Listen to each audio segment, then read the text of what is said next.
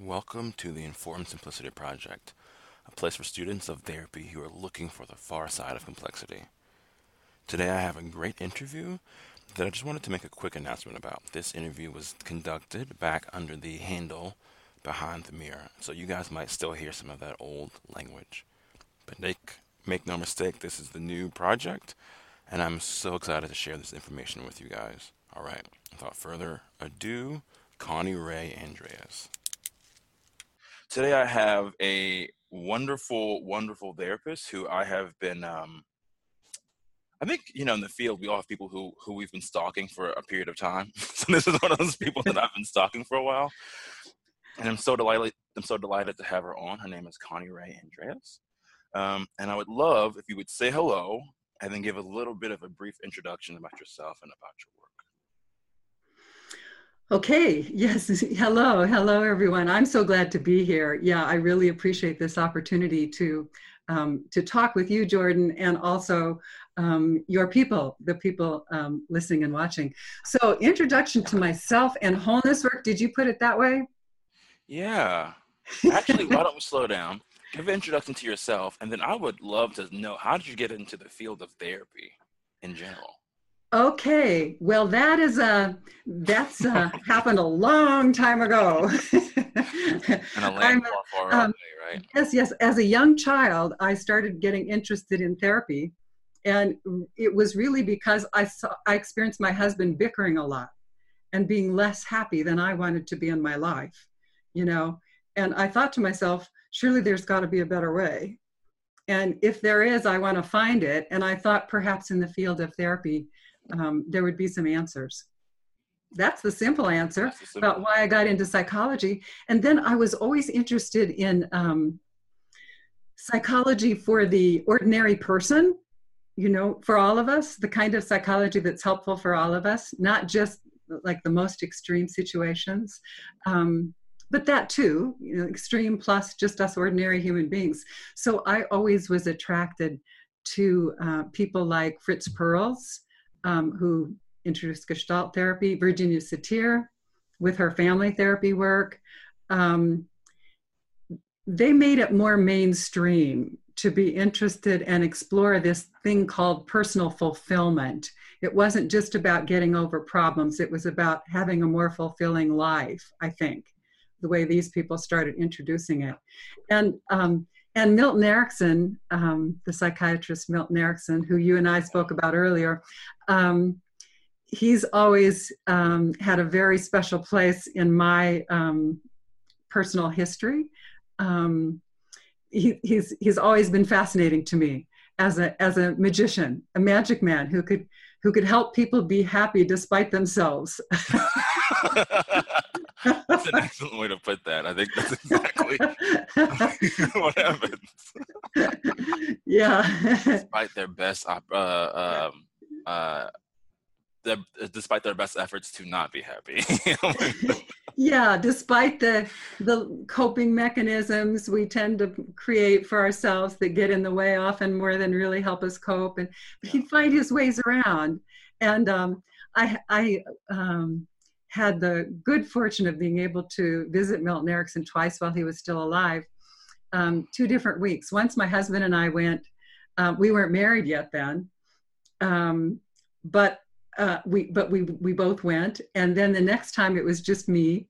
I went for a week with some friends of mine, some therapist friends, um, who set it up, and um, it's just a treasure. A, a treasure of an experience for me. It was life changing for me to go there. Yeah, it is very strange to hear you talk about that because, you know, I've, I've read about so much of what he's done, and at a certain point, there's a there's a doubt that creeps in, like this couldn't have actually happened. You know what I mean? Because some of it sounds so fantastical.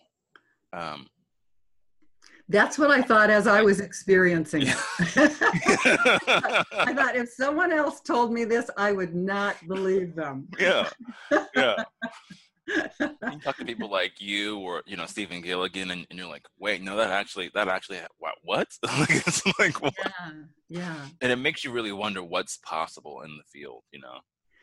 Yes, it was it was that experience for me with Milton Erickson that was very formative because I was I was going through a difficult time in my life personally, and um, um, I, uh, due to the the friend who set it up, who's a therapist, another therapist, she said, "Well, why don't you ask to see him privately? She, he could be really helpful. He helped me with the similar issues in a private session."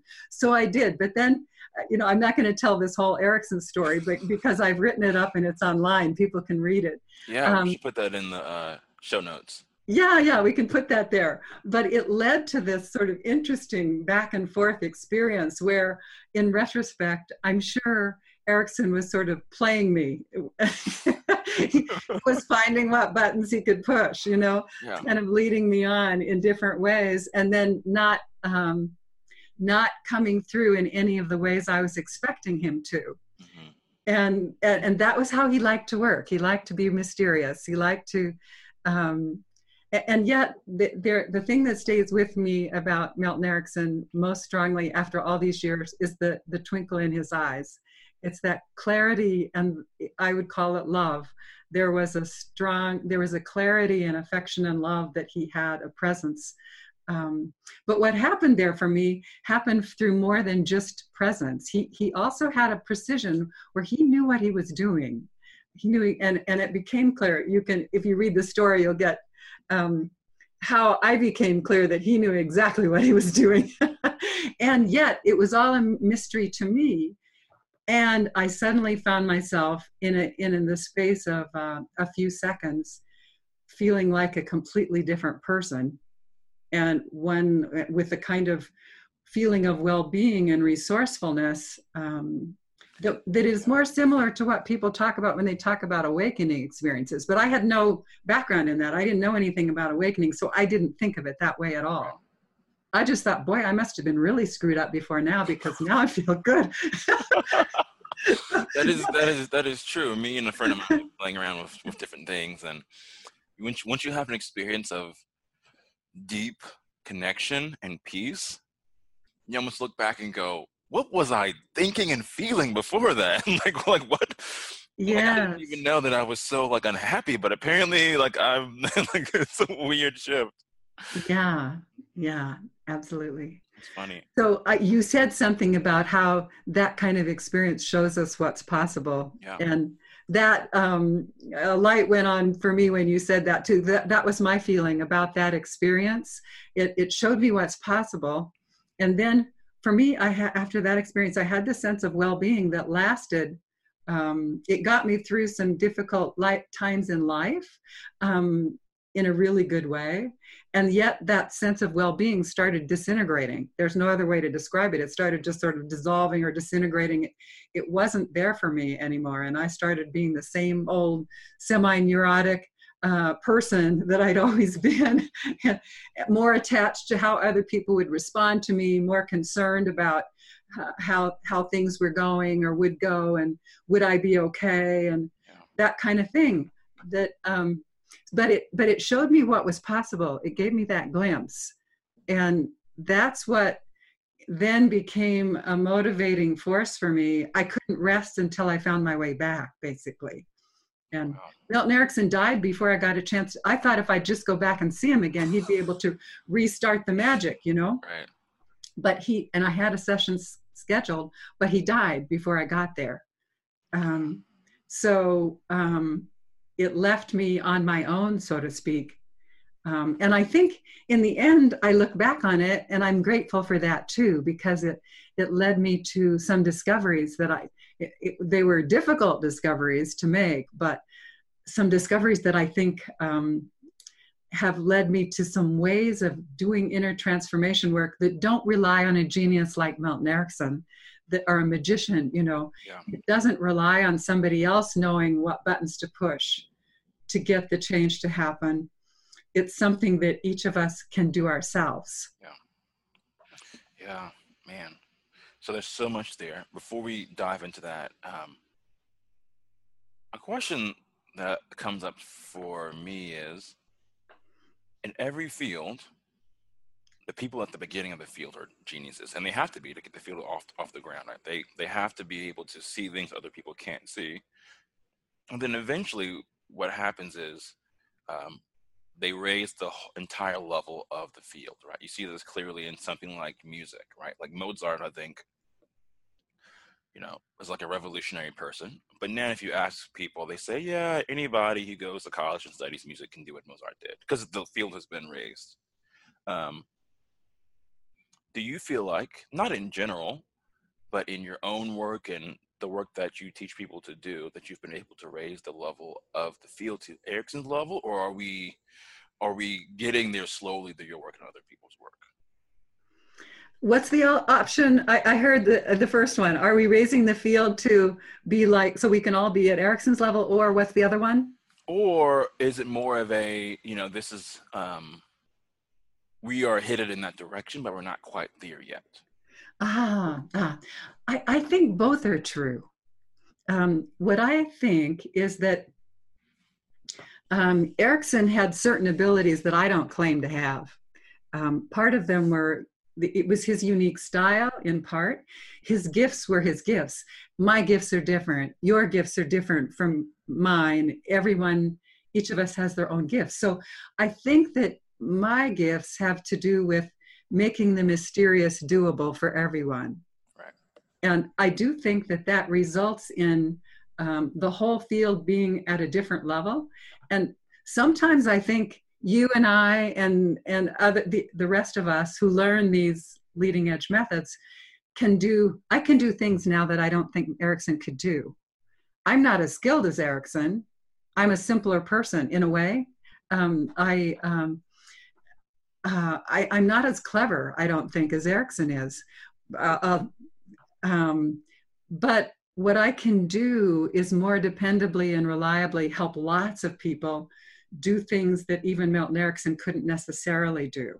I don't know if Milton Erickson could have helped me have that sense of well-being as in an ongoing way because I think it's the kind of uh, what one needs to do at a certain phase is claim it consciously. I, I think about it as claiming, not have a magician wave the wand and do it from the outside for us.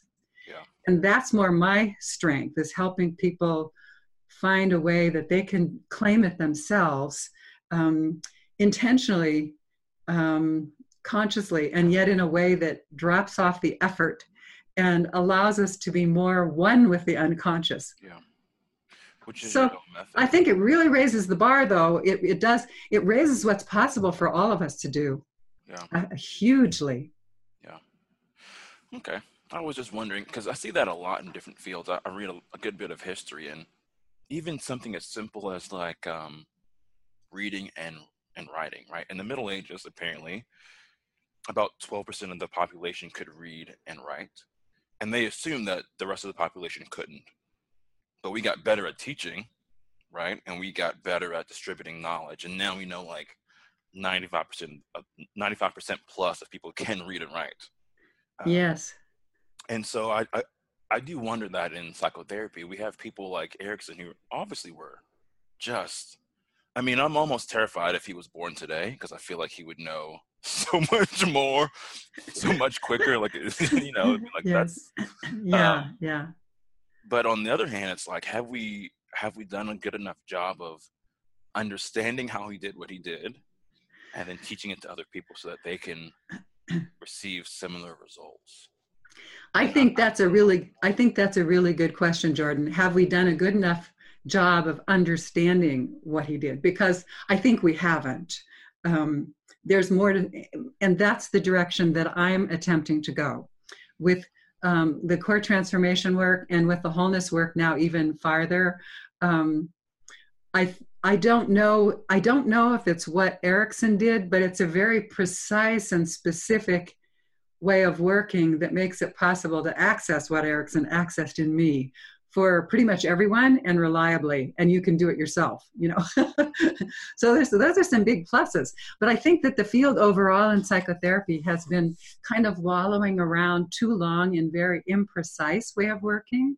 Um, often we've um, you know i went to um, graduate school in clinical psychology quite a few years ago now um, in at cu here in boulder and things I think are changing a little bit. Um, things are becoming more precise in the field in general. but there's still more that we can do. And I, I, would like to see the field go more in this direction where we become more precise where where we recognize that therapy is both an art and a science. We've recognized that it's an art but i think we haven't recognized clearly enough that it's also a science. There's a precision in what we're doing. And so it's it's not enough to be a nice person you know and to to have our clients feel good about us and think we're nice. And um, you know i think of i think of some people occasionally we've had some someone referred to to us. I think of one person who goes yeah well, i was referred by my therapist. And they described this ongoing relationship of years in therapy where they made zero progress but they stayed in therapy because they liked their therapist so much. And the therapist was such a nice person. Yeah. and you know it's it's nice to have a therapist you like and who's, who's it's great to have a therapist who's a nice person but it's not enough. You know it's it's important that we understand our our field well enough that we can be precise and we can offer reliable ways of transformation for our clients. Yeah. If we can't do that i don't think we have a business um, charging money. Yeah yeah i think something i've been wrestling with a lot lately is i've been reading through the the research on outcomes and effectiveness in counseling and mm-hmm. therapy and one of the very common trends is people who get better, people who we know that certain therapists are better than other therapists. They just are. It's very clear. And across the board, those people who are better therapists see people for less time, which is like the opposite of what, I, of what I was taught when I was in grad school. When I was in grad school, and that was not that long ago, so I'm assuming it's still sort of popular myth. The the story was if you do good work, your clients come back. Mm-hmm. But I see. the reality is, if you do good work, clients stop coming because they're happy now. they're better. Life is working for them. yeah, you know, and and if you track them over a two-year period, they are they're still better. like, That's funny. Yeah, yeah. You know, and I'm now what I'm thinking is there perhaps there's a truth that includes both of those um, it's not quite as simple. It's a little more complicated yeah. because I'm seeing now that um, with the clients that I've worked with, when things go well, and I'm not always, you know, I'm sure not all my clients go, oh, she was wonderful and my life is great now. Um, but when things go well, for some people, they get limited results and they get them fast. So somebody wants, uh, they have a, a fear phobia or they were traumatized by something and they want to get over the trauma. Um, these are things that um, through my background training in NLP, I know methods to work with reliably very fast in one session, often to get really significant shifts so that the, the symptoms of PTSD can often be reliably taken care of in one session. Um, not, not complex PTSD, where you also need to work with anger, forgiveness, rage, you know, things like that. Um, but if it's a simple PTSD, that can often be reliably processed and transformed in a single session. So, and there, there's a man who was a Vietnam vet who, um, who I worked with years ago as a part of an NLP training we did one session around and he had ptsd around his experience in vietnam. This is many years ago now. Which um, i haven't seen that but i work with people from from vietnam who who were in vietnam the war. Yeah yeah. It can and it was it was it was very traumatizing for him. And he was in a situation where he was waking up with night sweats. Yep. he would swing it was dangerous for his wife because yep. he might swing at her. He might lash out at anyone if he got triggered. Right. if he saw an asian person um, he he might lose it because it just tra- transferred him back into the trauma situation in Vietnam. Might, you know. Yeah, yeah. Lots of situations triggered trauma reaction, which was stress and and swinging, um, sweating. You know, nightmares. Um, so in this after this one session, that was all different and his wife who didn't know about the session said to him afterwards honey you're different. Did you do something?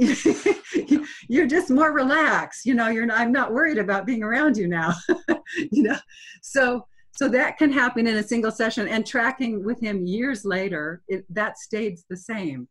Um, now there are other people whose um, goals are now that i'm doing wholeness work i have an understanding how that particular method it's precise, it's specific, it helps people get deep and lasting results. Um, so the results don't go anywhere, they don't go away, but people start understanding they can use it as a life practice and continue to get more basically.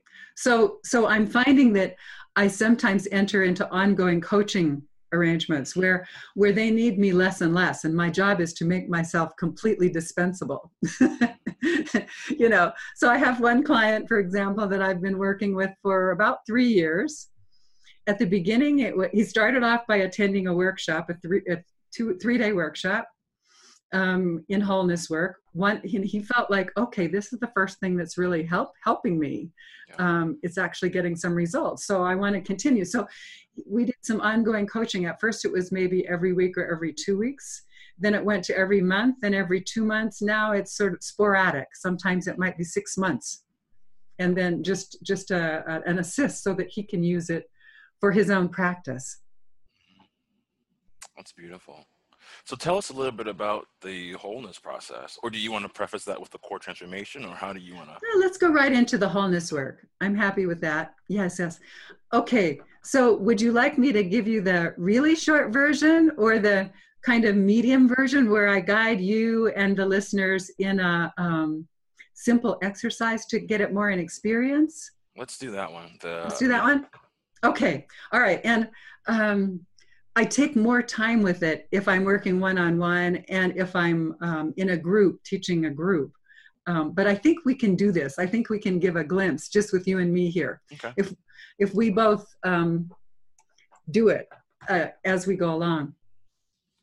So here's, I will say um, in preface, the way the wholeness work came to me was um, through attempting to make sense out of what some spiritual teachers were saying. Um, and I was doing the the reason I was doing this was because I was experiencing a crisis in my own life on all levels. I, my health was falling apart. I was not having, I was having challenges in my main relationship. So things were not going well. I was feeling desperate, to be honest. And we, you know, we therapists don't like to admit that usually. no it's our clients are supposed to be desperate, but I was definitely feeling desperate. so I I took some time out. I had to. I had no choice. I was not um, my physical. I did not have the physical capacity to see clients or to teach trainings then. So, and it was really a good thing for me because I really had to turn inward and find, um, okay, how am I gonna? I thought I might die, and I thought I wanted to try to live if I could. Um, so I was searching everywhere for answers. I wasn't getting answers from the medical profession. I think what I had was not something they could cure. So, you know, I, am thankful for the medical profession when they can cure things, you know, when I have something. But this was not one of those, apparently, even though lots physically was going on. Um, so I began to look everywhere. I, I, already knew what I knew in therapy. I knew a lot of leading edge methods, and I wasn't finding enough there for me either. So I started looking in spirituality. And I thought maybe they'll have some answers I can at least hope. So, and what I was encountering in Eastern spirituality was over and over again this idea about um, suffering happens because of the ego. And if we just um, and it's because we think we're this small self that we aren't really. If we know who we really are, this sort of vast self, the suffering will fall away. Can I slow you, just pause you for one second? Yes. Because I had never made that connection. Um, we've talked a little bit about quantum change, uh, Bill Bill Miller's book, but what you're talking about is the shift that everybody in that book talks about.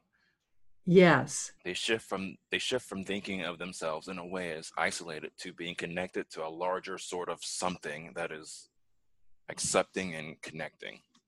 Love, right? In some sense or not. That's a fascinating I had never made that connection before now. Yes, yes, yes. And and the Buddha even spoke about um, suffering.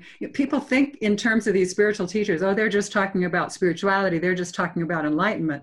But I think the true teachers were as much interested in how we live our lives now as are the oh, yeah. us as, as, we are as therapists. Yes, absolutely. Um, and the Buddha had some some things about he had teachings about um, how the way off the wheel of suffering, enlightenment is the way off the wheel of suffering, and it's about this dissolving of the small self. Um, and and my sense is he meant that as dissolving the kind of suffering that we as therapists also deal with.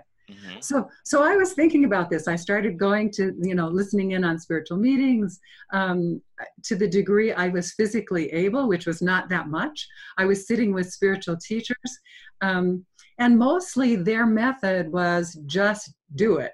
You know, just just sit in the presence turn inward and let it happen. And there wasn't really much in terms of specifics. There wasn't really anything reliable.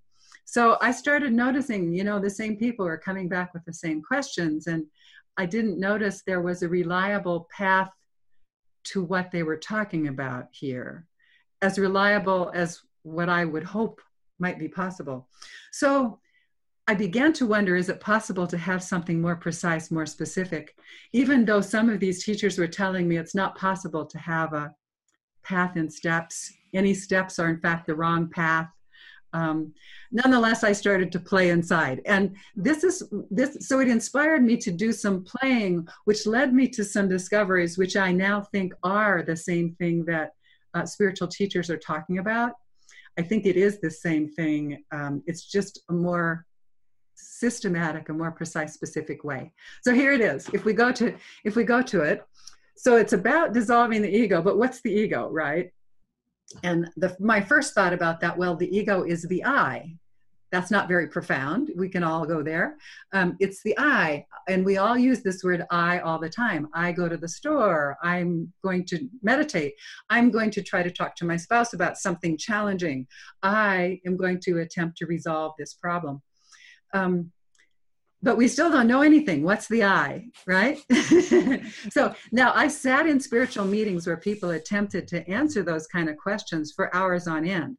And one could literally spend days, weeks, lifetimes trying to answer that in a mental way. But I had the thought, what if we answer it in a simple way in our experience? And that's what we're going to play with right now. Okay. So, so if you and I right now turn inward and everyone listening too if all of you listening pause take a moment and if you're in a place um, if you're if you're driving a car don't do this right now if, if you want to be in a place where you can just sit comfortably and close your eyes and do this before you do this exercise um, uh, so if you're in that kind of a place you can close your eyes you can turn inward you can turn inward and sense in and th- through the body and notice whatever you notice, and it can be anything.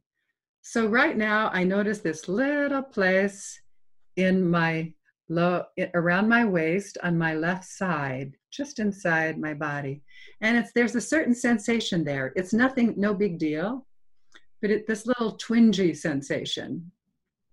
And so you can notice whatever you notice, and if you're if it's okay to say what it is, you can. Um, just where is it located, and what do you yeah, I notice. Um, I noticed that I feel good. I didn't realize how good I felt.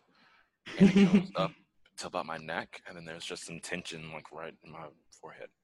Uh huh. Okay. So a nice feeling in many places, and then this feeling of tension in the forehead area. Yeah. Yeah, yeah. Okay, nice. So there can be, and that can might be similar to many of the listeners. We might feel nice in a lot of the area of the body. There might be a little place of tension, and you can actually focus on either one for this exercise. Either the place that feels nice, which is a bigger area for you, or the place of tension. And whatever area you pick to check on, notice how much space it takes up. So so for me, this little place inside um, my around my waist, inside my ab- abdomen, it's like a little um, oval shape, and sort of the size of a small, a very small piece of fruit, perhaps. Um, you know, about, about kind of, kind of, or maybe the size of a thumb. Um, and for you, which one are you picking?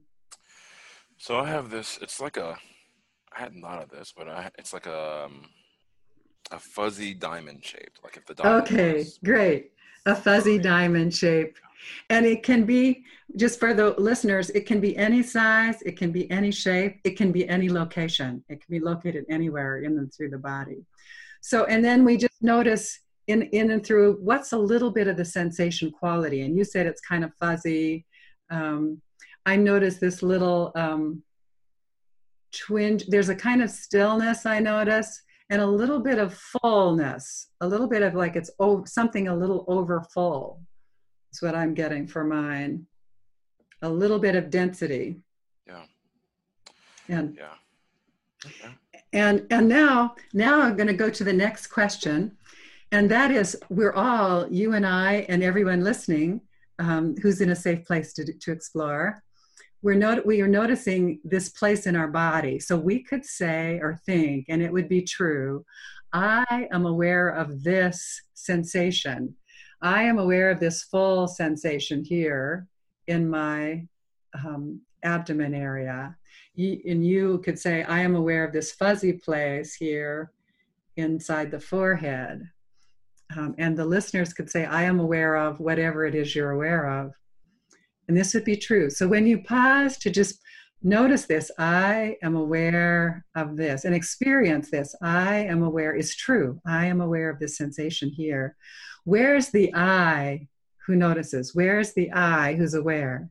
And just go with the first location that don't try and think through an answer. Don't try and make sense out of it. Just go with the first location that comes into awareness. So if I go, I am aware of this here. What comes for me is I'm noticing this place partly in my forehead, partly out. And it's kind of about the, this shape of a, a cantaloupe. Um, what are you aware of? It is like right behind the. Right behind that place the in the diamond. forehead. Yeah. hmm More in the center of the head. Um. No, it's more toward the the front of the head, actually.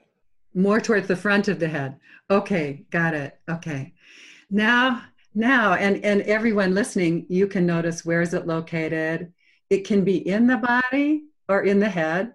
It can be outside of the body anywhere. So it, some people go well it seemed like it was like out here. Is that okay? And yes it is. It's- it could be anywhere. It could even be far far away somewhere. I once had someone say it's as it's like it's in another galaxy now that's unusual, but it can but often it can be outside the head somewhere. It can be outside the body somewhere. It can be within the head or the body somewhere. It can be anywhere. And it can be any size and shape. Um, what's the size and shape for you? Um, it's shaped like a like one of those letter eyes from the the Pixar animation. I don't, you know, the ones that they like jump on, Uh-huh, uh-huh, uh-huh. kind of like that. Um, and this is very strange to me, but it's hard to see how big it is or the size because the it's it's so close to the tension that it that Uh-huh. it feels like it, it feels like it's very small. ah, But it's uh-huh. like it's it's the I don't know the relationship between the two. It's hard to get the size of it because it's so close, but it's your sense is it's fairly small. Yeah. Uh-huh. Yes, yes. Okay. Now this that's kind of shaped like an eye. Is there a thickness? Can you notice the thickness that it has? Yeah.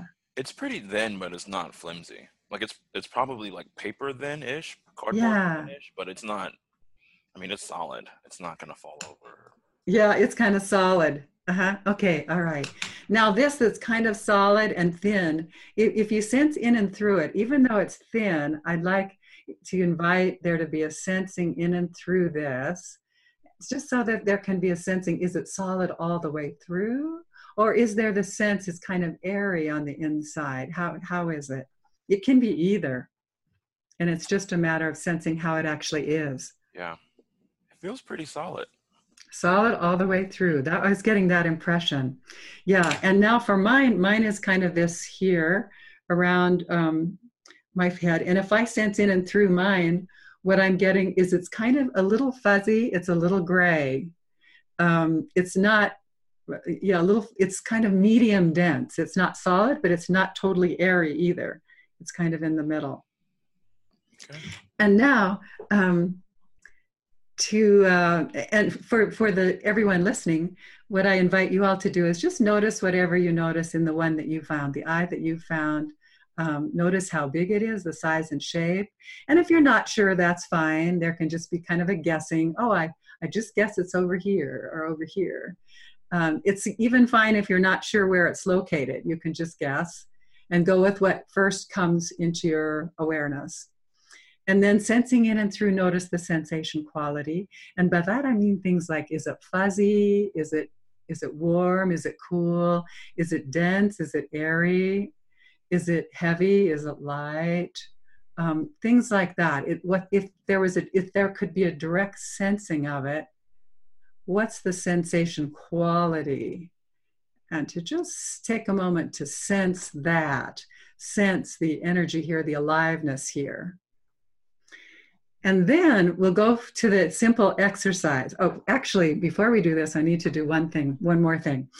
We go back to our sentence I am aware of this sensation. Right? We started with that sentence. We've we've explored the sensation itself, its location, its size and shape, its sensation quality. We've explored the eye. We found where is it located? We found its size and shape. We found its sensation quality, but we haven't explored that middle word awareness Mm. So, so let's do that a little bit. And if we take the word, if we explore awareness, um, we all probably have our own sense of what that means to us. And people who are in certain spiritual or meditation fields might have be familiar with that term. And yet, I'm using it for this process in a really specific way. So I like to guide people through how I'm using the word, which may be the same or may be a little different or sometimes, often it's actually a lot different than what people have experienced it up to this point. Um, so when I'm speaking of awareness, I'm speaking of the common ordinary awareness that we all have in any moment in time. And to access this, we can just sense, we can check, okay, there's awareness already present in and through my body in this moment. And I know that because I, I uh, if somebody would bump me on my knee, I would, I would just sense it. I wouldn't have to go to any work to sense it. It would just be automatically sensed. If there was a, a, sensing, if my stomach was gurgling and there was indigestion, there would be this automatic sensing of this because awareness is already in and through the body. And whatever sensation you chose to start with, the only reason you and I notice that is because awareness is already present in and through the body. So we can just pause to register this right now. There's awareness already through the whole body. This capacity to experience, it's already present in and through the body. And there's also this capacity to experience already present outside in the space around the body.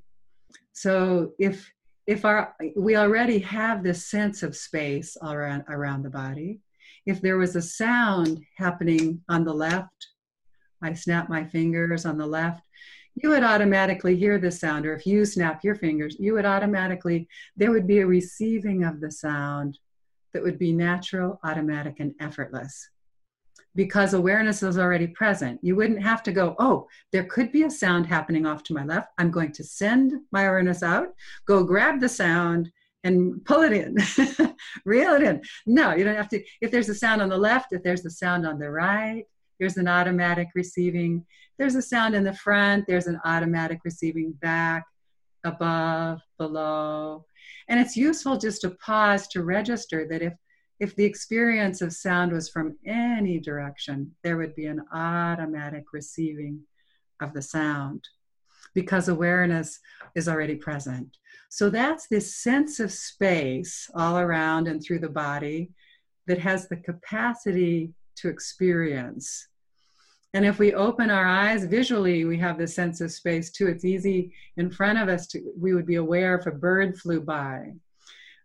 But even with our eyes shut, we have a sense of space. We know, and behind us, even without looking, we know there's space behind us.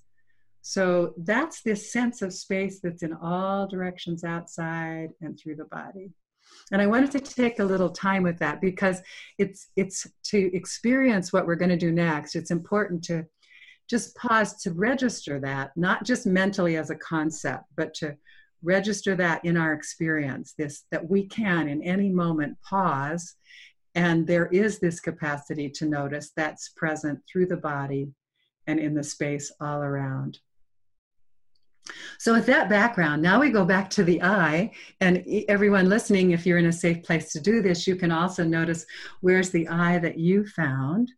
And sensing into the sensation quality here, notice again the sensation. Is it warm? Is it cool? Is it dark? Is it light? Is there a open and airiness or a denseness? and however it is, a buzziness, a stillness, however it is, the sensation here, I'm going to invite you to try a little experiment. Just notice what does or doesn't happen and uh, let it go as it goes. And the experiment is this sensing in them through the space, notice what happens when the sensation here, the sensation of the eye, is invited to open and relax in and as the field, the space of awareness that is throughout the body and all around. so, again, that's just notice what happens when the sensation of the eye, the sensation here, is invited to open and relax, dissolve and melt in and as the full field of awareness that's all around and throughout. And there can just be an allowing of that to happen or relaxing into that, whatever might or might, does or doesn't happen, however it goes.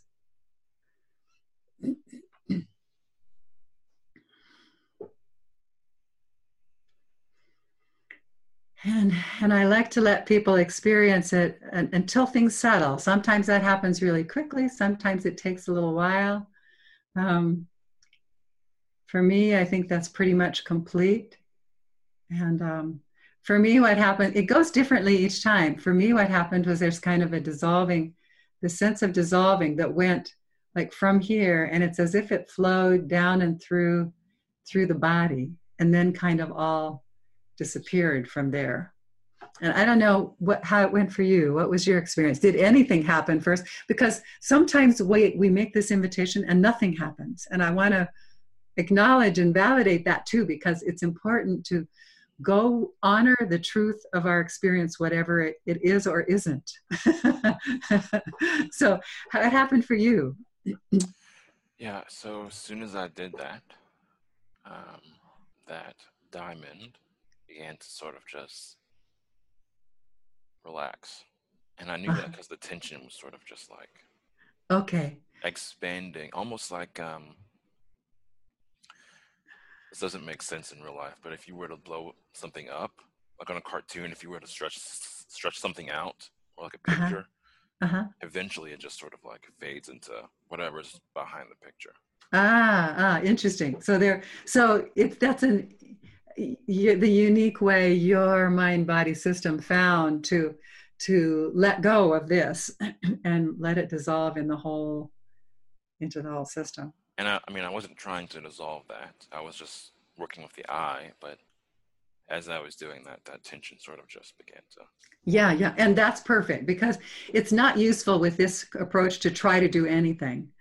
We we notice things and we offer an invitation and then we trust the wisdom of the system to do what's meant to happen. And in the in the book uh, on the wholeness work and the trainings we get into um, what to do when nothing happens. Because when nothing happens that's an important signal. It's not something going wrong. It's something it's whatever happens it's always something going right. It's always the wisdom of our system expressing itself and we it always it just lets us know what to do next. Now when that happened for you when it went into the more the everything did anything else occur? Yeah uh, slightly after that one pace behind that the eye began to dissolve um, but it almost dissolved in a way that was kind of like clunky and uncomfortable. almost, almost like if you get into like a um, a hot shower or like a really cold bath, and like it'll it'll it will, it will feel good in a few minutes, but you know your body's not quite quite yes yes yes and and that is i'm not surprised um, because of the particular what you were tapping into with as soon as you went dark and dense if we if this weren't an introductory exercise i would have guided you in, in a different direction that would have made it um, easier and more comfortable for you. In fact, I was surprised that it did anything at all, actually.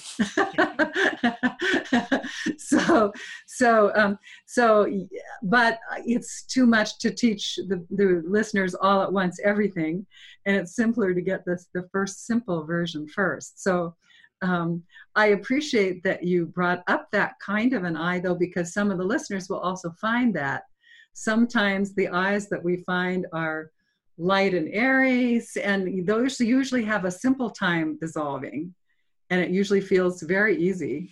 And then some are more dense and dark, and those usually um, they're in a way more significant ones to notice. So you actually tapped into something more useful in terms of personal transformation than I did right here. And when the listeners tap into that, it's a useful piece they're tapping into, really useful. Uh, we all have them. We all have both the light and airy ones. We've got the dark and dense ones. Um, we'll, if we go, if we choose to use this as an evolutionary path, we'll encounter both. I, I definitely have uh, encountered many dark and dense ones and many light and airy ones. And, and um, what I, what I think think might be useful though is to, to, for us to talk a little bit about like so what? So this thing here dissolves. Does that do anything? You know is it useful? I mean it's a cute little gimmick but does it matter? Yeah. Right? So what? Yeah so what? Exactly. So i um so yeah and the answer to that is of course in all of our experiences. It's not something i i think it's good to take from anyone on faith or, or, on authority but to try it out in our experience. And what i can tell you though what i can describe is what's happened for me from doing this and what's happened for a lot of the clients and workshop participants that i've guided through this method. Um, it's it's a quite interesting and in a way profound process that's that we're just starting here. We're just beginning to get a glimpse of. And some of the listeners may have had you, your some of your experiences might have been ho-hum a little bit but the u- most universal thing that happens for people is they tend to feel just a little bit more relaxed. Sometimes a lot more relaxed. Um, but oftentimes just at least just a little bit more relaxed. And when you know the full process then you know how to how to uh, engage so that there's an increasingly complete relaxation. Um, but this thing what, what's ha- why are we a little more relaxed when this i the, the one perceiving is dissolving into the whole space? And here's how i think about that. When when this when we're finding the I, not just mentally or in concept, oh yeah, the ego, I've got this definition of the ego, um, but we're finding it in location, in a place in space. And then we're going farther and we're finding how much space does it take up? You know, sometimes it's like this big thing above and beyond. You know, I've had people go, ah, it's this great big cloud behind me, or it's this teeny tiny thing right in the center of my head. Um, we notice how much space it takes up we get the sensation quality. Now we're getting some a specific experience. And here's the thing. Um, this is what our unconscious thinks we are. It's as if unconsciously we when we go i am trying to solve a problem. Where's that i located? Oh it's right here to the left of my head. It's about this big. And we could find that i and it's always got a size and shape, it's always got a sensation quality. And if we check, the eye that is trying to solve the problem is always smaller than the full field of awareness. And that's the interesting part because if we think about it, well, does it matter that my unconscious thinks that I'm this small place in space? Well, I'm I'm positing that it does, and it does in a profound way because if we if we try to answer the question of who am i really well i i don't know if i can really answer that in a mental way but i'm sure if i'm going to answer who am i really it's going to include more than this small place in space. You know who you are is going to include more than that eye-shaped thing in your forehead.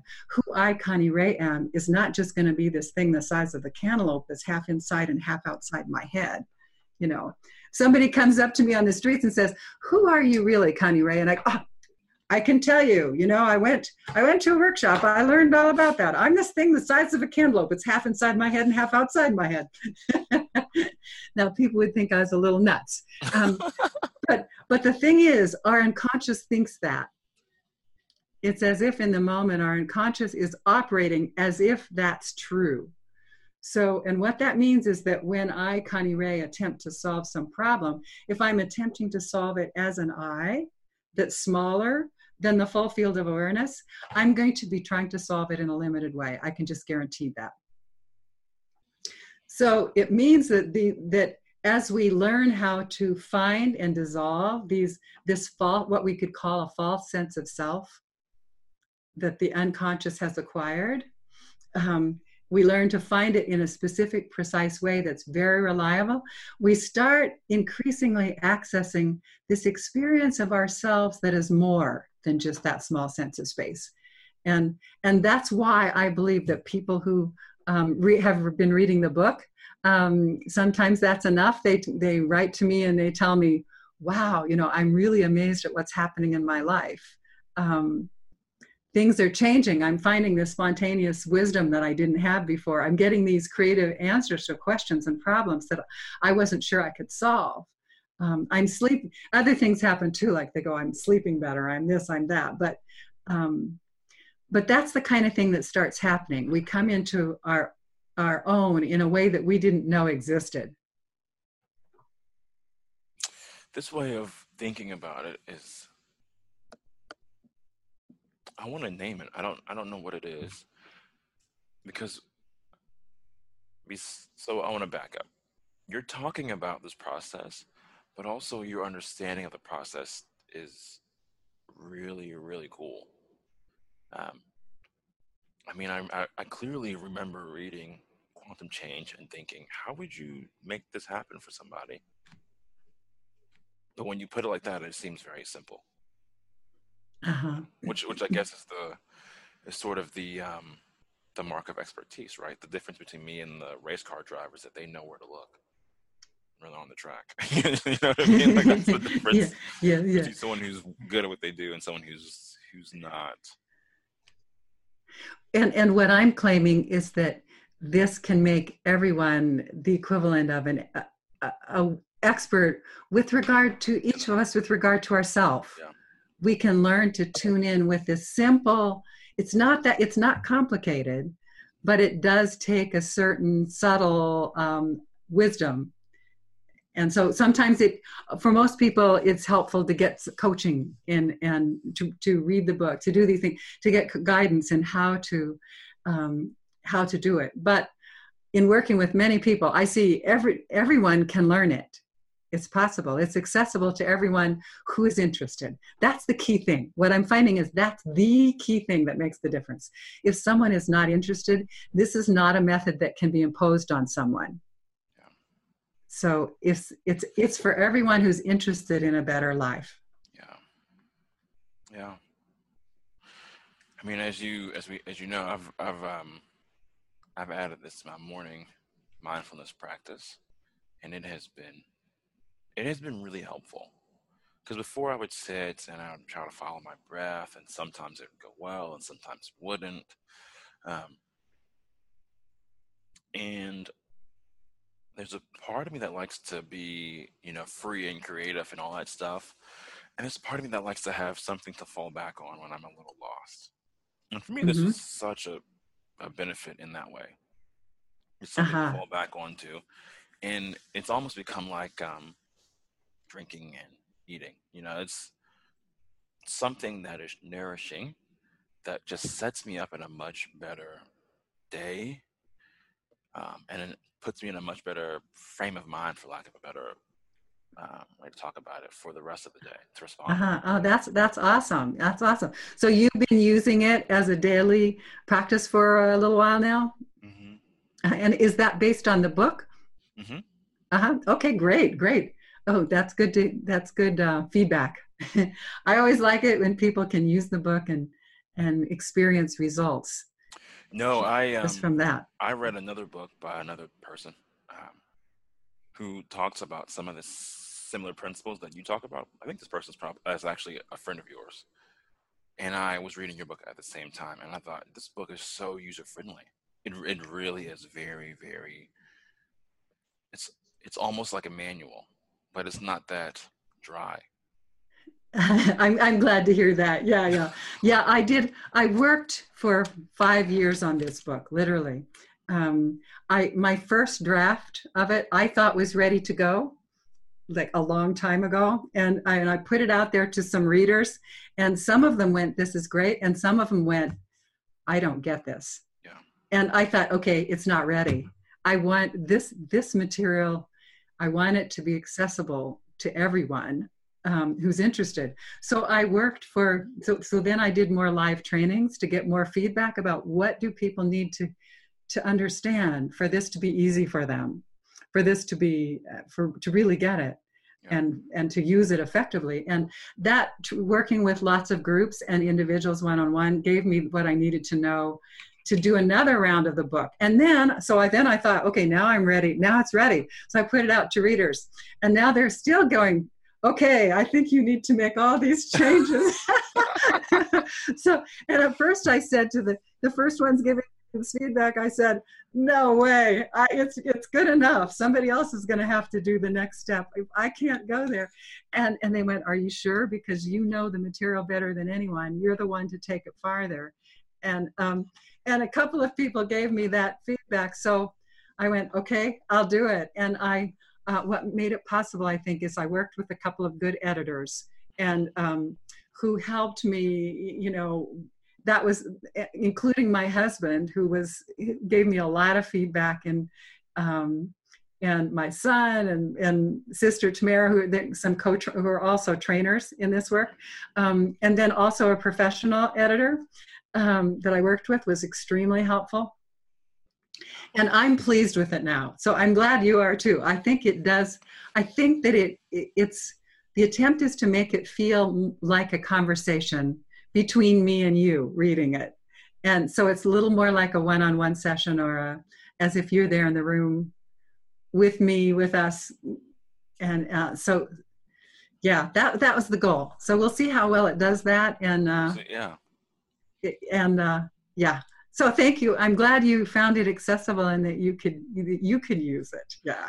Yeah and i don't know why i feel compelled to say this but um, i also read your core transformation book and it was good.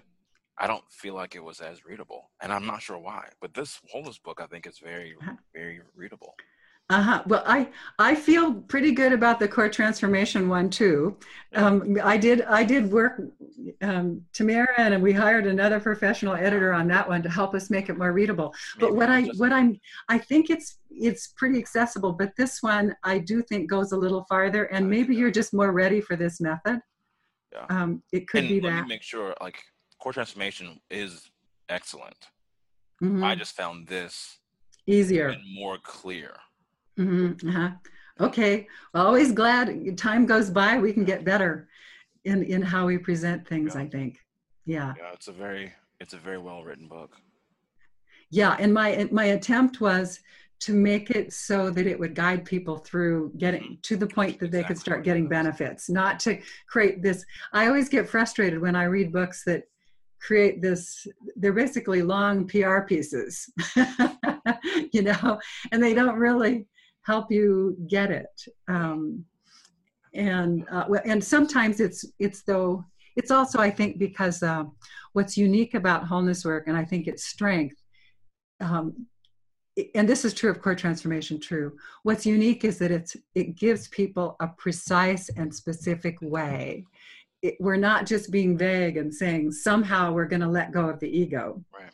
um, there's a specific thing and and in the exercise hopefully that's clear from the mini exercise we just did. And if not, it becomes clear in the book because there's much, much more to it yeah. in terms of the specific steps. So I like to think of it as making the mysterious doable. I think that's exact. I mean, yeah. How did you develop that that skill? Well, it part of it has always been, I think, my um, personality style, but part of it definitely came from my background in, in the field of NLP. The field of NLP is all about, um, you know, it's got a mixed reputation. I, I know that. and for good reason sometimes. Some, not everyone who's been in NLP has been a, um, has perhaps served it well.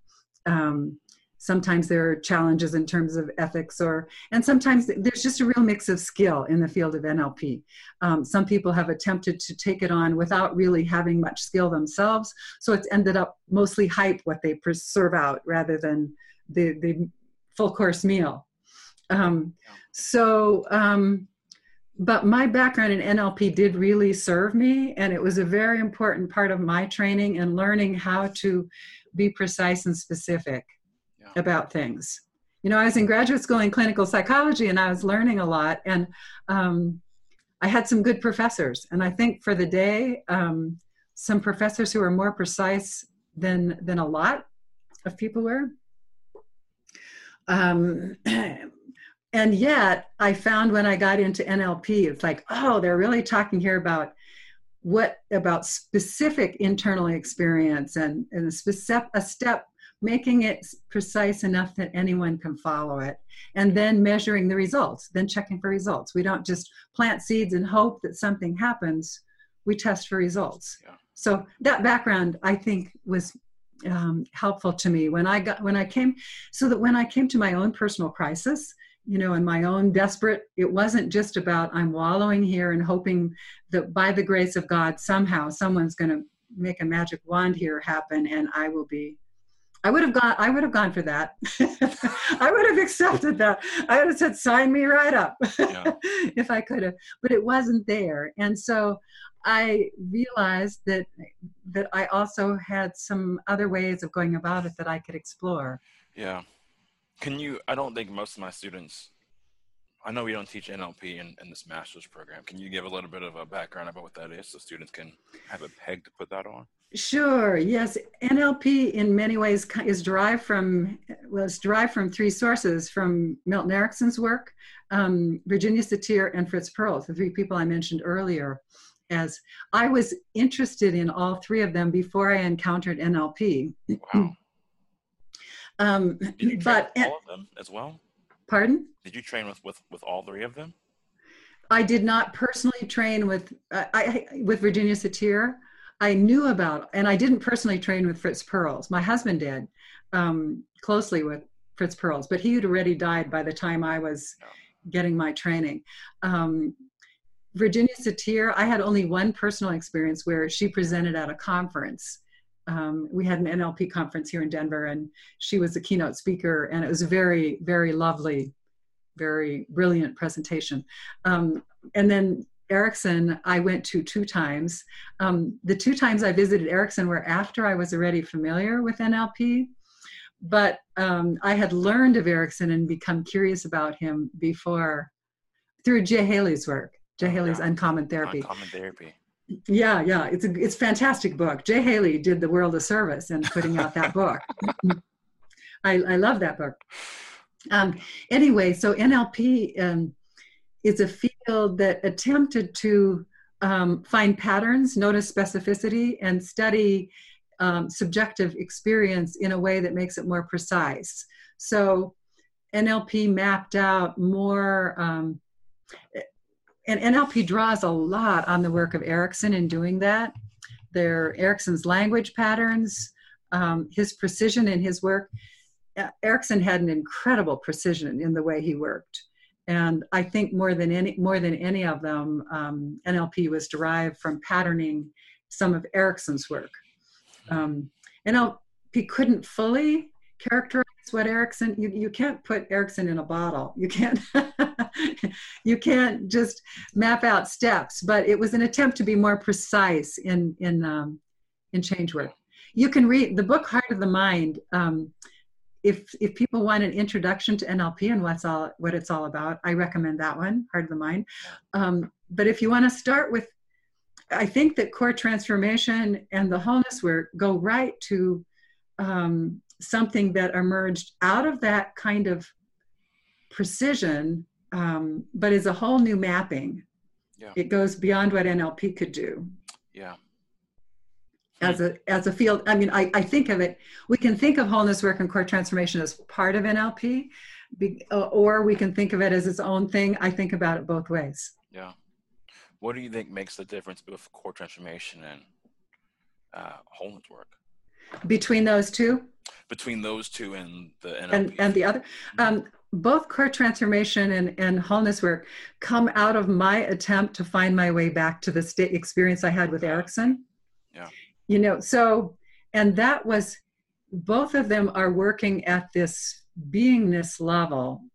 It's sort of beyond this, the, this solving problems, and we're working towards um, personal evolution. When we when we do, um, we can solve problems with both these methods really well um, but they're solving it at such a deep level that it's at this beingness level rather than at a more superficial, shall we say, level or I, superficial is not really the right word, but because um, it's not superficial, it's just not quite to the beingness level. Yeah, it. Um, I know that your husband also wrote a book called Transform Transforming Yourself. Yeah, yeah, yeah. Yeah, I haven't had a chance to read it. I haven't had a chance to pick up a copy. But it seems like you guys are, you guys were very, very um, precise in what you're trying to solve. And yes. all of that eventually led you to the conclusion that we need to be working at the level of identity, or at least something in that realm. Yes, yes, yes, yes. Oh, Yes, I think so.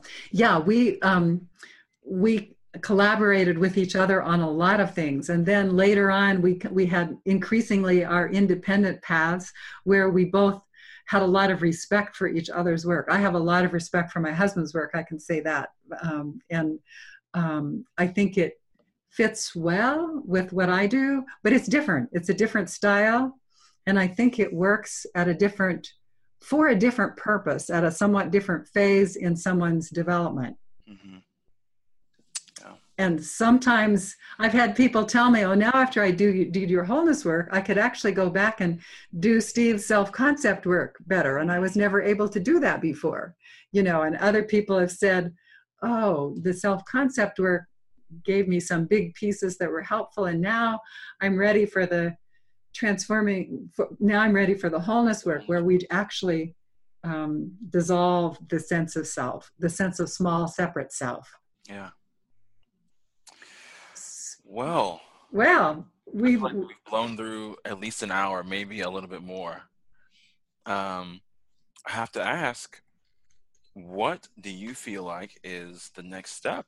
I mean, this is wonderful, wonderful stuff, right? We're talking about a way to reliably um, and consistently help people to evolve and grow themselves in a way that is yeah. toward like love, wholeness, and connection, which is a beautiful thing. Yes. Um, is there anything more beyond that? Is this what you know, yeah, yes, yeah. In terms of the method, um, there is a, a lot more beyond what we've had a chance to begin to glimpse in our conversation today. Yeah. Um, I've been uh, teaching an advanced course in wholeness work that goes through days um, four through six of the wholeness work material. And each day gets more depth, more possibility for transformation and the kind of shifts people are in the group are describing are are quite touching you know and and it ranges from i don't want to make it all sound like dramatic stuff because it isn't. A lot of the most important work with wholeness work is very simple very ordinary. And yet some of what it gives us access to is becomes increasingly like what the spiritual teachers sometimes described as those awakening experiences where there would be these intense vibrations going through the system or the light was just shining through everything and you know so so it's pretty it can be pretty profound what this can give us a doorway into um, as we go through more of the advanced days. But if you but if you're asking next for me um, I can tell you that, something on that. Yeah. um, and that is, I think my next step is to, um, I, I believe that this wholeness work is a, a breakthrough for people. It offers the possibility for us perhaps finding a deeper sanity within ourselves, a deeper wholeness, a deeper sanity, the possibility of living more in, in community where we don't fly off the deep end and get our buttons pushed so much about everybody else so that our so that at a community level we have less reactivity happening. I think it's going to be good for the planet. Um, you know a woman it's it's in one of the stories in the book um, is about a woman who called me up after just an introduction to this work and she said wow i just have to tell you my whole world changed. And when she described what happened it was this shift inwardly so that the judgment she thought other people making were making fell away and she had the chance to see the world as it was. They were actually friendly and she thought they were being judgmental. And that's profound. That's a profound shift because we all do that. You know i've done that where i thought someone was judgmental when they weren't being judgmental. I and it's amazing how it's possible to see the world with rose colored glasses, but for most of us, we're seeing it with darker glasses than is really the truth of things. yeah. You know? And we tend to read into other people um, um, more negativity. Sometimes negativity is really there and it needs to be seen and it needs to be called out. You know, we don't want to gloss over some of the stuff that's coming down these days. Right. Um, but we also don't want to make it in something that it isn't and start to make it into a personal blaming, personal attacks. And I think that wholeness work increasingly gives us the way to respect ourselves, respect each other, and more see reality for see see reality as it is. There was a teacher who once said, "What is awakening? What is enlightenment?" And he answered, um, "Enlightenment is is seeing reality for, as it is." Being in touch with reality as it is. And I'm thinking, that is so true. That is so true. And and so I'm thinking, okay, if if there's a chance that this can play a small part in that, then my job is perhaps to be training trainers and coaches um, around the world. So that's what I'm starting to do. The, the advanced training that I'm teaching has people from many continents who are themselves interested in training and coaching this work um, in Europe, in Asia, in, in different, in South America, Central America, different places in the world. Um, because if it's going to make a difference, I can't do it on my own. And people need that one on one guidance often. Even though the, the book is a huge resource, we still need a team of people to be backup. After somebody's read the book and they get stumped, who do they go to? Well, they I don't have time to work with all those people. So my my goal uh, or my calling, I think, is to um, train trainers and train coaches so that there can be um, people with skill able to meet that need and yeah. deliver it. That that's what I'm seeing. That's beautiful. I think that's so true. I think that's that's what I've experienced in doing your work as well. Doing this um, so I'll be a little bit more explicit. My in the morning when I do my daily mindfulness, my mind is usually pretty scattered, and so I use core transformation to kind of get through the distractions, and then I'll move into wholeness work. And I don't do in-depth stuff, um, but it helps me to see things. I would say from a more, I would say clearly and and it's and it's not a rose. At least for me, it's not a. And I don't think you meant it this way, but it's not a rose-colored tint. It's it feels like a more relaxed tint that then allows me to respond. I find that yeah. when I get um, tight and wound up or angry or whatever it is, even if I'm perceiving the other person's intent correctly, my my range of options have just constricted. And so being able to expand and then respond from this more expansive place just gives me so much freedom. Uh, um, I, I, I really like how you've that put that. Yeah, that really makes a lot of sense to me. Yeah. Yeah. Yeah, I think that, you know, yeah, this is the kind of thing that I think that you make very simple, and you also, you know, you you talk about it in the book how it came from spiritual practices, but you don't have to be um, linked to any specific spiritual practice or school to get the results. because it's Yes. a method. It's a method that works for people Yes. who want something different. Yes, it's a method that works for people who with a spiritual practice, people who don't have a spiritual practice and don't ever want one, people who, you know, it can fit with. Yeah, it, it works with all of that. Yeah. So, um, where can people find more about you? Oh, um, the easiest place to learn more about wholeness work, me and wholeness work, is uh, a website, www.thewholenesswork.org. You have to make sure I get it right. thewholenesswork.org, just all spelled out, no spaces. Um, and on that website, you'll see um, a lot of resources. You can also get the book. Um, I recommend that as a good place to begin. Yeah. After this interview, that can be a good next step. It's called Coming to Wholeness. Surprise, surprise. Coming to Wholeness, and the subtitle is How to Awaken and Live with Ease. Yeah. And I think that's what you were describing, Jordan. Yeah. So Yeah. the book is on Amazon. You can order it on Amazon. Um, it's ebook and print book both. Um, there are uh, there are video and live trainings also, and you can get to all of them through that website, thewholenesswork.org.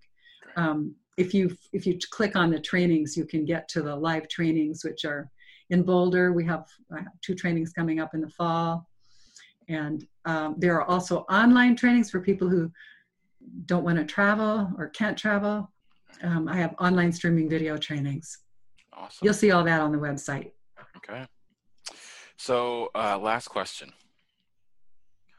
Um, besides your own work, right, what should students be reading? If you had to recommend one book besides any of the three, Heart of the Mind, I think you said, Core Transformation, Wholeness Work, besides those three, what would you recommend students read? Pick up. Let's see, for what result? Let's see. So wholeness work, core transformation, heart of the mind. For what what result? Let's do one personal book, like just for fun, and then let's do one in the field of uh, psychotherapy. Hmm. hmm. Whoa. That I would probably need to think on a little bit. Um, I find reading is uh, challenging for me. Um, so I'm not reading a lot myself. Um, but some, just some books I found particularly interesting lately. Um, uh, several by Atul Gawande. Yes, Um, he's, a- He, he's an amazing awesome. guy. Speaking, Really is. that he's a man who has, understands systems and goes for systemic solutions in the medical profession. I, I like the kind of thinking he has. Um, we need more people like him. Yeah, everything that he's everything that I've stumbled upon that he's done is like incredible. Yeah, He's he's really very he's very clear on the sort of pragmatics of setting up systems that help people. Yes, and he he understands thinking at a systemic level. So if an error happens, it's not about whose fault is it. It's about is there a way we can set up the system so that kind of error becomes either impossible or highly unlikely.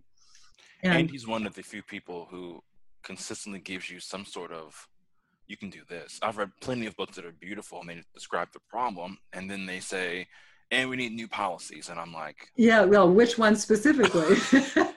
yeah, I like that too. very He's he's great that way. So Mhm. you're already yeah you're already familiar with him too. Yeah, yeah. I Checklist, I really admire, and he's also he also is a really good writer. I think he's an excellent and engaging writer. And it was of some comfort to me when I listened to an interview with Atul Gawande, and he said it took him a long time to do his writing. and I thought, oh, okay. So- My kind, I like that. I like that. He he didn't say, "Oh yeah, writing just comes out of me just so easily like that," and that's how it is for me too. I go over things and I go over them again, you know, and I find a little better way. And there many been many rounds of corrections and changes and improvements. So Yeah.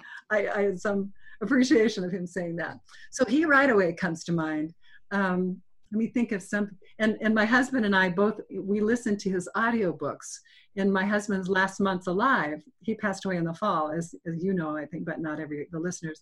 So that was a um, intense experience for us both you know the the two biggest things any of us does in life is to be born and die you know? Yeah. and then uh, so then there's all this stuff in the middle. But um but it was some special time the two of us had towards the end of his life and um uh, because we knew it was coming. I think that was a gift to us both. Yeah. And so it gave us time to process things with each other and together and and have there's a lot we couldn't do together anymore. But we could still listen to Atul Gawande do his audio. and my husband, he his mind was sharp right to the end. He never had any um, noticeable shift in his ability to to think and to um, which which we both were grateful for. So um, so he could enjoy Atul Gawande's insights and his expressions. So that was, I think I'll leave it with Atul Gawande. Um, yeah, it's such a beautiful image too. have You guys been able to find things to share even in really hard times. Yeah. but I'll think on that too. And I would, you know, maybe you can email me with your favorite books and because I it's such a, an interesting thing to learn from people their favorite uh, things outside the field maybe but something that you resonate with and feel like is a is a gift. Yeah, I'd be happy to. Well, look, thank you so much for your time. Um, I've enjoyed it immensely, and if there's anything I can do to help you in the future, you're doing important work. So let me know. Ah, thanks so much. I really appreciate your interview, and you know, it's a it's a pleasure to me and a treat to to talk with someone, be interviewed by someone who um, has taken so much time to investigate the whole thing, even to using it as a personal practice. Yeah. so, so I appreciate that a lot. Yeah, thanks so much.